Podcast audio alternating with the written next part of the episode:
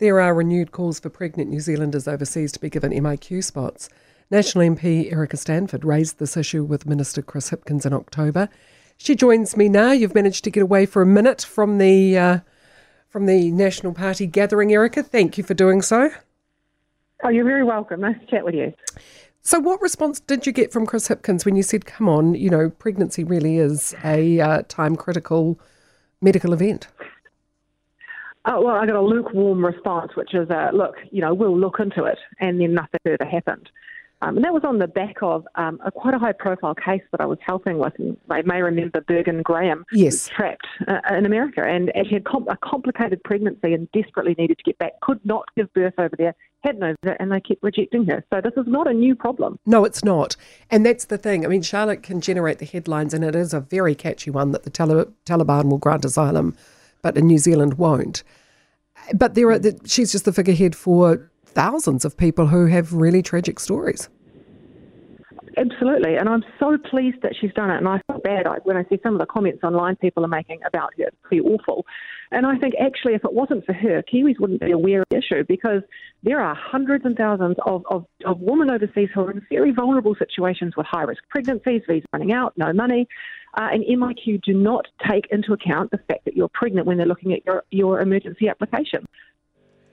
How can it be justified when we've got COVID in the community and people isolating at home? Well, that's a great question. And also, uh, the thing that I ask is yeah. also how can it be justified? We have, for example, just one example, 40 places every month put aside for arts, culture, and heritage places, which allows film crews to come into New Zealand. I note just in December, um, I mean, I love it, the show, it's a great show, but RuPaul's Drag Down Drag Race Down Under, yeah. he's back in the country. I mean, that's a great show, it's, it's wonderful, but then you look at the pregnant women who are suffering overseas who can't get in, and you go, where are our priorities? Yeah, absolutely.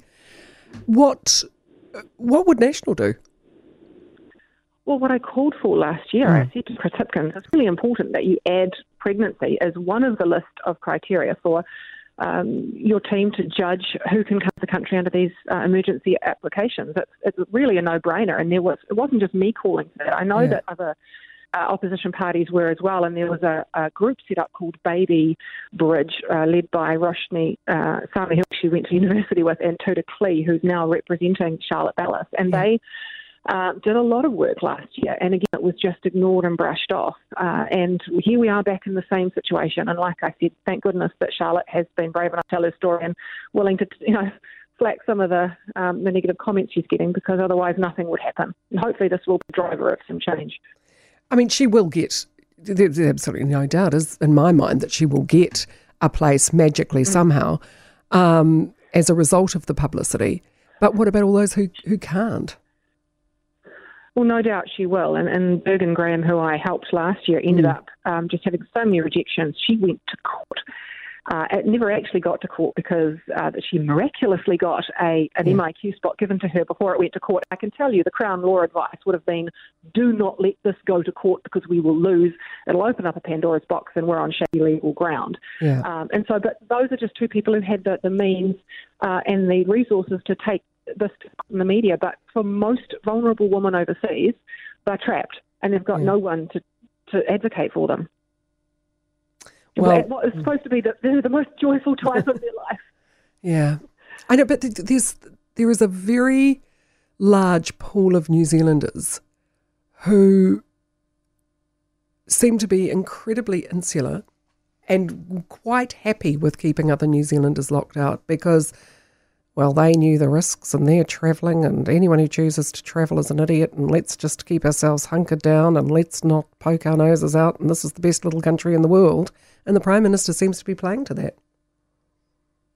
It does, and it's really disappointing. We're, you know, we're a nation of travellers. We're this little isolated rock in the bottom of the South Pacific, and that's what we do. Our kids go away on overseas trips. Um, you know, we go there and take that amazing Kiwi ingenuity to the world. That's what we do. We rely on people travelling for exporting, which is a huge part of our economy. So this idea that we can just treat people who choose to do that um, so appallingly is just is just terrible. And, and you're right, she is playing to that, and there is that view outside here, which I think is awful about. Oh well, they left and it's their fault. But actually, you know, those are the those are the kids we should be proud of. Because I tell you what, they do amazing things on the world stage, and they come back here, bring those talents back. And there are a million million of them overseas. Most mm. people have someone in their family or know someone who's offshore. Um, it's just not good enough. No, I couldn't agree more. And thank you for you know advocating on the behalf of those who are trapped overseas for a pointless, farcical system that serves absolutely no purpose anymore. Yeah, well, we'll keep up the fight. There's, there's more work to be done.